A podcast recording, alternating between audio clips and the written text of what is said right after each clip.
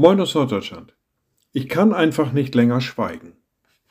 Manchmal ein Ruf der Verzweiflung, wenn schlimme Dinge passiert sind und es einfach uns drängt, darüber zu berichten, das zu erzählen, um es loszuwerden, um zu informieren über das, was da passiert ist, um auch andere darüber in Kenntnis zu setzen. Ich kann einfach nicht länger schweigen. Manchmal ist es aber auch etwas sehr Gutes das in uns brennt, das uns zu begeistern vermag, das uns vorantreibt und über das wir einfach nicht schweigen wollen. Ich kann nicht länger schweigen. So ähnlich muss es dem Apostel Johannes gegangen sein, als er in seinem ersten Brief schreibt, wir haben gesehen und bezeugen und verkündigen euch das Leben, das ewig ist, das beim Vater war und uns erschienen ist. Auch er konnte einfach nicht länger schweigen.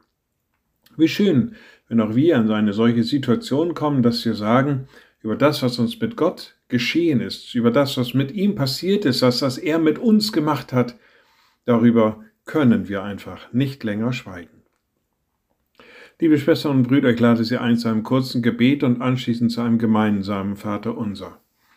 Allmächtiger Gott, guter himmlischer Vater, du bist uns begegnet in all deiner Liebe, in all deiner Gnade, in all deiner Zuwendung. Du hast uns so sehr viel Gutes getan. Öffne unsere Herzen, öffne unsere Münder, dass wir nicht länger schweigen über das, was du für, an und durch uns getan hast. Und wir beten gemeinsam. Unser Vater im Himmel, dein Name werde geheiligt, dein Reich komme, dein Wille geschehe wie im Himmel, so auf Erden. Unser tägliches Brot gib uns heute und vergib uns unsere Schuld, wie auch wir vergeben unseren Schuldigern.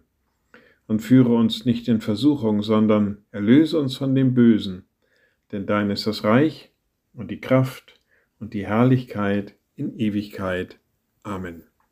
So seid gesegnet, bleibt behütet und bleibt gesund. Tschüss